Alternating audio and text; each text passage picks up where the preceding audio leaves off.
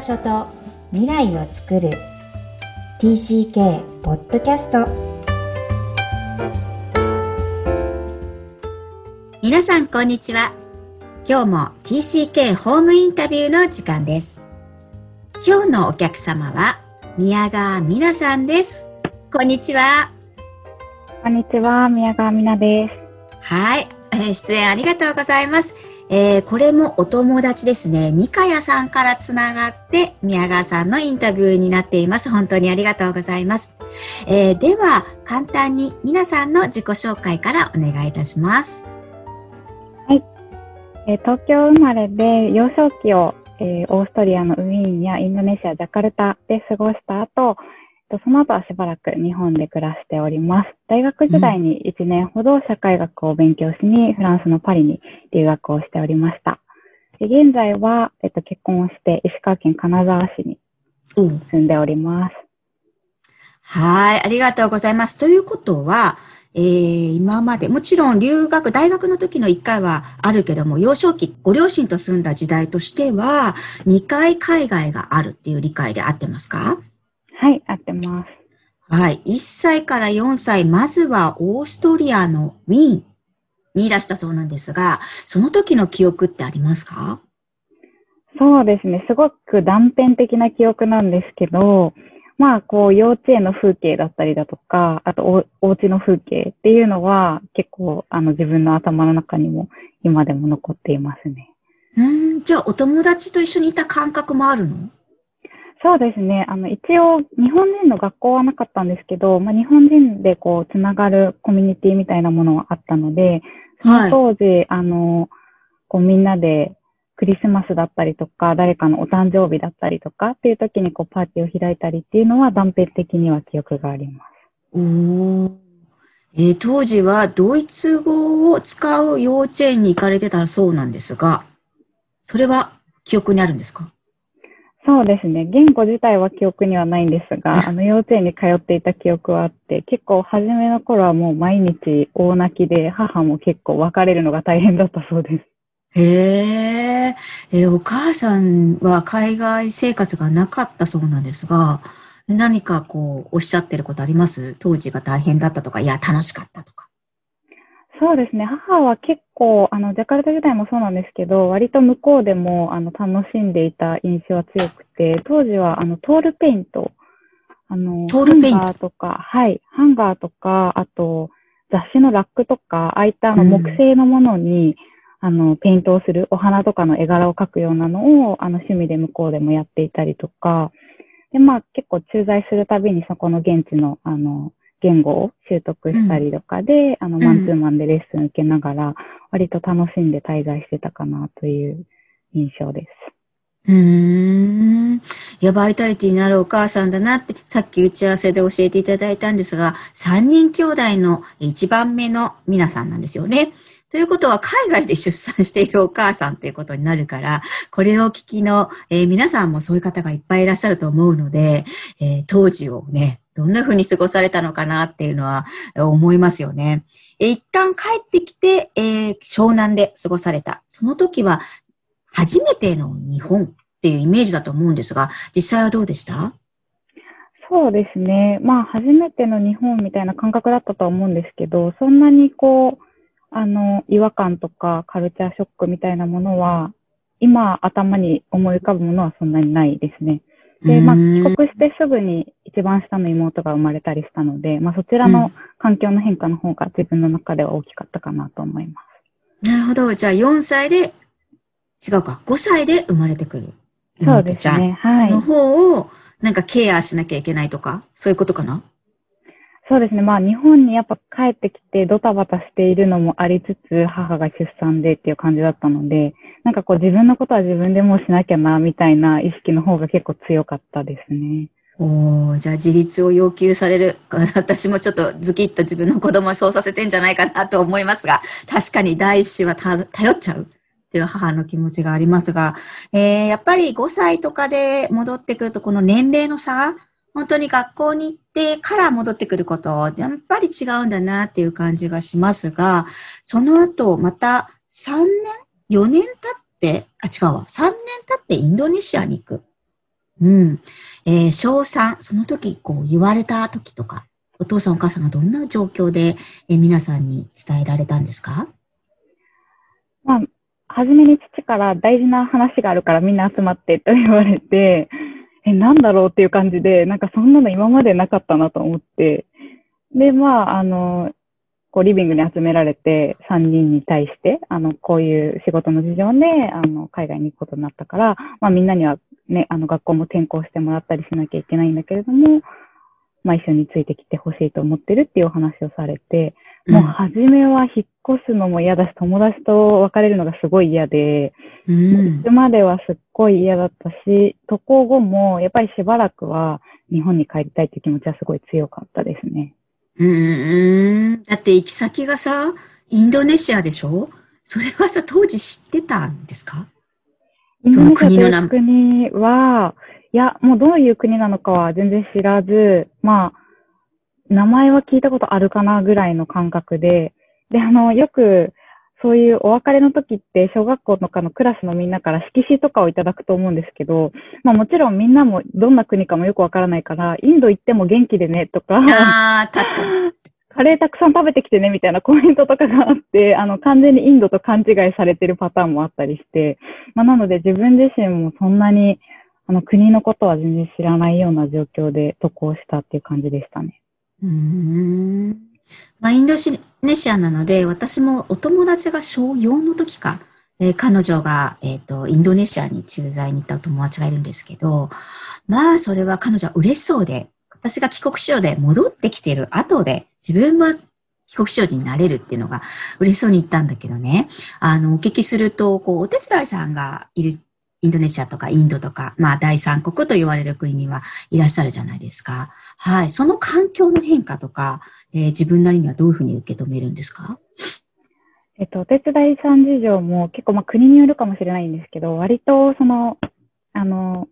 相性がいいお手伝いさんを探すのも大変だったりして、あの、通常はまあ前任者の方から引き継いでそのまま、あの、メイドさんもあの、運転手さんとかも、あの、次の後任者の方が雇うっていうのが通常なんですけど、まあ、結構周りでもあったのは、まあ、物がなくなるとか、ああ、よく聞く、から、はい、お金がなくなるとか、で、まあ、そういうので、あの、一回、一人目のメイドさんは結構割とすぐに、あの、辞めさせてしまって、で、まあ、二人目のメイドさんは、あの、割と子供も、私三人も懐いていたし、そういうトラブルもなく、あの、長期間お世話になってたんですけど、まあ、なので、その二人目になってから割と私もすごい仲良くしていて、まあ、その彼女とはちょっとインドネシア語でコミュニケーション取るみたいな形で楽しくあの過ごしていたかなっていう感じでした。ただ結構子供ながらにそういう周りの家庭とかも、あのもう結局最終的にはメイドさんをつけないっていう選択をされてる家庭とかもいたので、日本人の他のご家族の中では。そうですね。メイドさんは、あの、つけなくても大丈夫で、まあ、運転手さんは必ず外出時は、あの、車でっていう制約があったので、基本皆さん、運転手さんは必要なんですけど。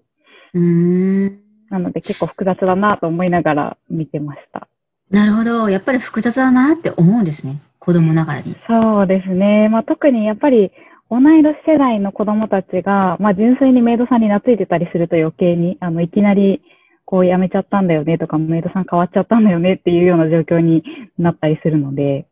うんまあ何かあったんだろうなっていう感じで思いを巡らせるみたいなことは、ああ、ね。あえて、あえて聞かないんだ。あまあその、まあ、あの、聞く場合もあるんですけど、まあその子自身、あの子供たちにそんなに詳細伝えてない場合もあったりするので。へえ。じゃあ、小3まで日本の湘南で、のびのび一人で出歩いてた子が、いきなり外出は車でなければ運転手付きじゃないとダメっていうのは、こう、消化できるのかなっていうのが、まあまあ、それはその景色も違うし、国の雰囲気も違うから受け入れるんだろうけど、えいきなり出れないフラストレーションとかいうのはないんですか？そうですね。まあ、出れないフラストレーションはそこまでなかったんですけど、一番初めに空港に降り立った時に、あの、家、新しい、まあ、新居までの道中、もうすっごい、あの、まあ、カルチャーショックという言葉だけでは、あの、表現できないようなショックが多分自分の中にあって、どんな、どんな？はい。まあ、道中、かなり渋滞するんですよね。今でもそうだと思うんですけど、すごく車の渋滞があるので、まあ、結構、なかなか進まないあの車たちのところに、まあ、物乞いの子供たちもたくさんコンコンとこう窓ガラスに来たりとか、でやっぱりそういった子たちがまあ自分と同世代、あるいは小さいくらいの子たちがこう裸足で、あの、窓ガラスにコンコンって来ると、すごい、なんかその状況をなかなか受け入れられなくて、なんかどうしてこういう状況になるんだろうとか、自分たちと同い年くらいなのにとか、まあいろんな感情があって、ずっと家に着くまで泣いていて、で、両親もなんで泣いてるのってすごいびっくりしていて、結構困らせたんですけど、そのぐらい、あの、自分の中では衝撃的でしたね。一番初めに降りちゃった時は。うん当時ね、感受性が豊かだしね、子供。でも、プラス皆さんの感受性がすごい豊かなんだろうなっていうふうには、今のエピソードからすごくわかるんですけど、最初はね、さっき大変だった。日本に帰りたかった。それがどんどん落ち着いてくるなっていうのはどれぐらい経った時にそんな感じになったと記憶されてますか？そうですね。私は3年生の3学期、もう終わり頃に、あの、向こうに移ったんですけど、4年生になる頃ぐらいには割ともう周囲のお友達も増えていて、結構もう学校楽しいっていう感じにはなっていて、うんで、まあ、というのも、周りの子供たちも同様な経験、まあ、そのやっぱり日本から離れてきて、馴染むのにちょっと時間がかかってっていう経験をしているお友達が多かったので、まあ、すごく、あの、気を使ってくれて、あの、外に遊びに行くのを誘ってくれたりだとか、まあ、日本から来たばっかりの時って辛いよねってこう言葉をかけてくれるお友達とかもやっぱり小3でもいて、まあ、それはすごく自分の中でも、あの、馴染むまでのファーストステップとしては、ありがたかったなっていうのは思いますね。うん。日本人学校に行かれてたそうなんですが、そのお友達大人ですね、かなりね。そうですね。で、未だに私はそのインドネシアにいた時のお友達6人くらいとは、あの、ずっと仲良くしていて、うん、なので一緒にあのバリ島に旅行に行ったりとかも大学時代してました。わあ、素敵ですね。私その当時の友達いないので、へえ、素晴らしいなと思う。なんか同志なんだろうね。同じように。そうですね。うん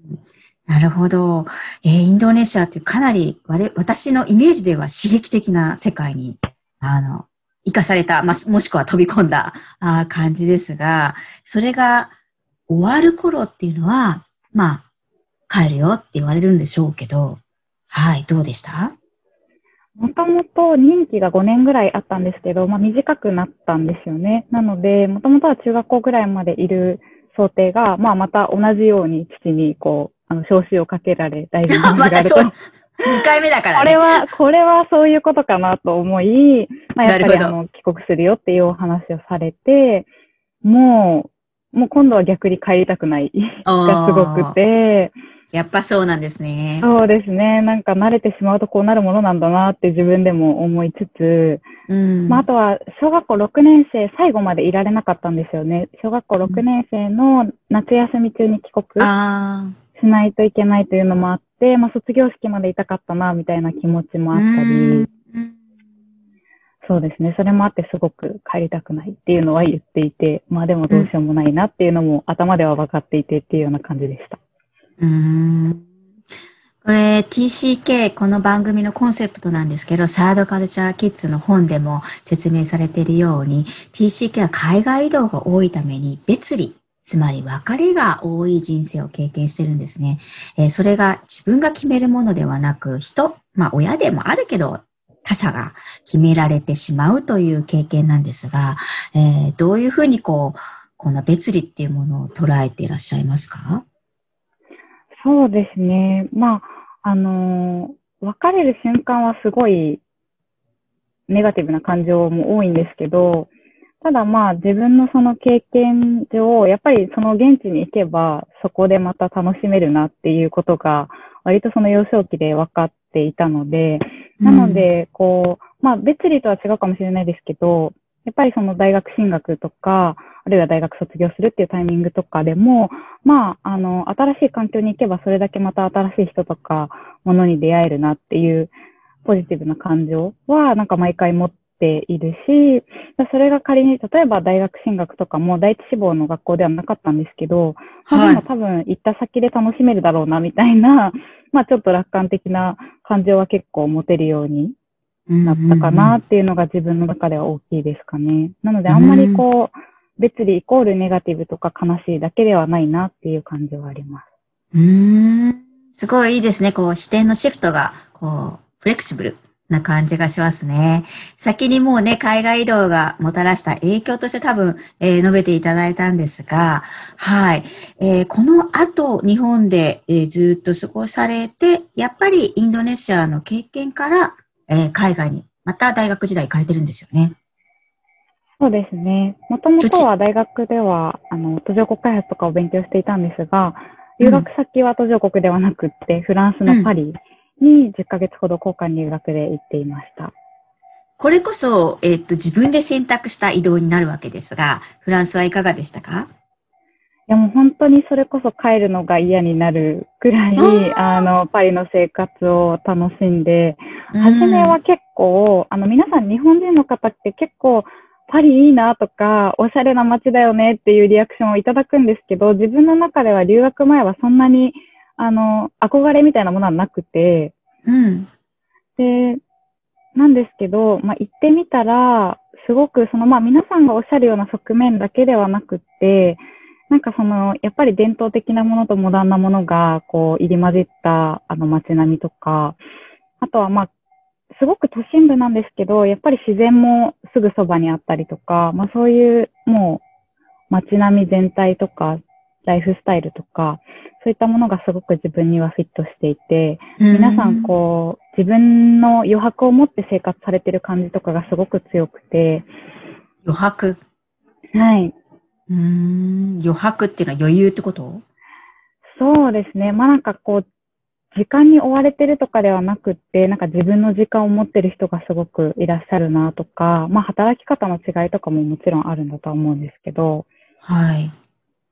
結構こう、まあそれこそ何かに強制されて過ごす時間だけではなくって、自分で選択して自由な時間を持つみたいなことをされてる方がすごく多いなと思っていて、うん。なので、逆に日本に帰ってきて、私は、日本に帰ってきてから、まあ1年後にはもう社会人になったんですけど、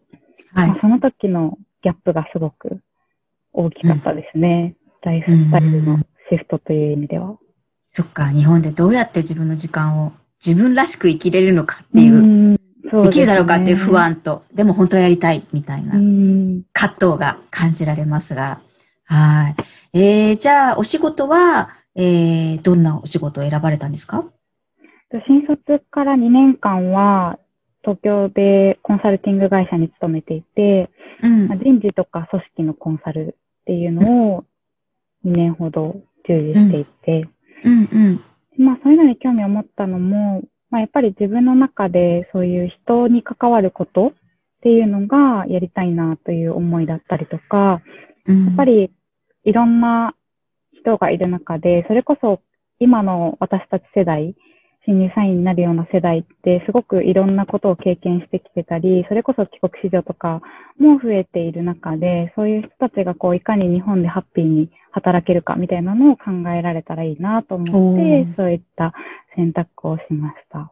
へえ、この番組のコンセプトでもある、本当に帰国子女やその海外ルーツを持ってる人が、日本でハッピーにもっと伸び伸びしてほしいって私も思いがあって、えー、なんか仲間ができて嬉しいです。じゃあ、海外営業が自分にもたらした影響があるとしたら、やっぱり一番、いろいろあるだろうけど、一番感じるのはどこですか？そうですね。まあ、結構いろんな視点を持ちながら、いろんな物事とか人に向き合えるようになったっていうのが一番大きいかなと思ってます。なるほど。いろんな視点がやっぱりいろんな人にあるってことだよね、ベースとして。当たり前だけど、そ、ねうん、それを肌感覚で感じてるんだろうなと思いますが、うん、合ってますか？そうですね。やっぱり同じ日本で育っていたとしても、それぞれのやっぱり家庭環境とかバックグラウンドって全然異なっていたりするので、まあ、その人の兄弟構成とかもあるでしょうし、生まれ育った町とか、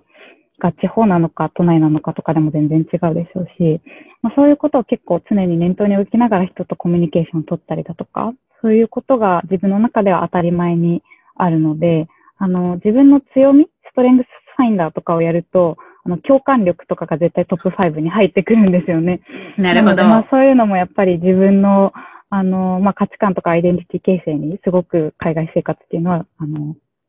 影響を与えているのかなと思います。うん、そうですよね。本当に、あの、いろんな世界を見てきたからこそ、はい、いろんな人に共感できるって、えその能力をまたね、社会で使っていってほしいなと思います。はい。それでは、皆さんにも最後の質問をさせてください。Where is your home? home?My home is everywhere が一つの答えなんですけど、まあ、先ほどもお話ししたように、割とその新しい環境に入ることとか、まあ、離別みたいなものもあまりネガティブには捉えずに、まあ、一つ一つの場所が自分のホームだなと思いながら、これまで過ごしてきていて、まあ、それはきっとこれから先も変わらないなと思っています。ただ、えっと、やっぱり自分は日本人であり、まあ、両親も日本人であり、日本という国にルーツがあって、日本人だなっていうアイデンティティは一つあるので、なので、まあ、ファーストキャリアでも日本で働くことを選択して、うん、日本の社会に何か、あの、外から見てきた自分だからこそできることがあるんじゃないかなっていう形で貢献したいなと思って、まあ、過ごしている感じですね。はい。日本人のルーツっていう言葉が出ましたが、こうずっと日本にいる人にはなかなか出ない一回外に出て、また二回も出てっていうことで得られてるルーツっていう言葉なんか聞いてると私も嬉しく思います。はい。えー、これから、えっ、ー、と、旦那さんの、うん、えっ、ー、と、駐在でインドに行かれる予定なんですよね？はい、そうですね。えっ、と、いつ頃ですか？もう決まってますか？ちょっと今、新型コロナウイルスの影響でですね、まだあの明確に目処は立っていないんですけれども、まあ、インドの方の状況が落ち着き次第、まあ、旦那と一緒に移るっていうような形で予定しております。今度はインドネシアのネシアがつかない本場インドになりますが、またいろんなとこに行かれるんじゃないかな、皆さんの場合はと思います。はい。では元気にまた行ってらっしゃい。はい。ありがとうございます。今日は出演いただいてありがとうございました。ありがとうございました。いかがだったでしょうか？皆さんとの打ち合わせの中で、インドネシアで培った自分の特技を教えていただきました。インドネシアの日本人学校では、年間で水泳の授業があるそうです。そして自分は海でも浮き輪なしで泳げる。えそんなのが当たり前だったのに、え日本に戻ってきたら、えそれが当たり前でないことに気づき、え自分がすごく泳げるんだということに気づかれたそうです。TCK キッズ、え、皆さんも、え、自分のいる国で当たり前のことが、え、実は日本のみんなからすれば、えすごいことができたり、え当たり前でなかった、えそんなことがあるかもしれません。ぜひ現地で培った自分の強み、えー、それを大事に持ち帰ってきてほしいなと思います。この番組ではお悩みや質問を受け付けています。また TCK ホームインタビューに出演くださる皆さんをお待ちしています。育ちネット多文化で検索してホームページからアクセスください。さらに、ポッドキャストを確実にお届けするために、購読ボタンを押して登録をお願いいたします。今日も TCK の気持ちにありがとう。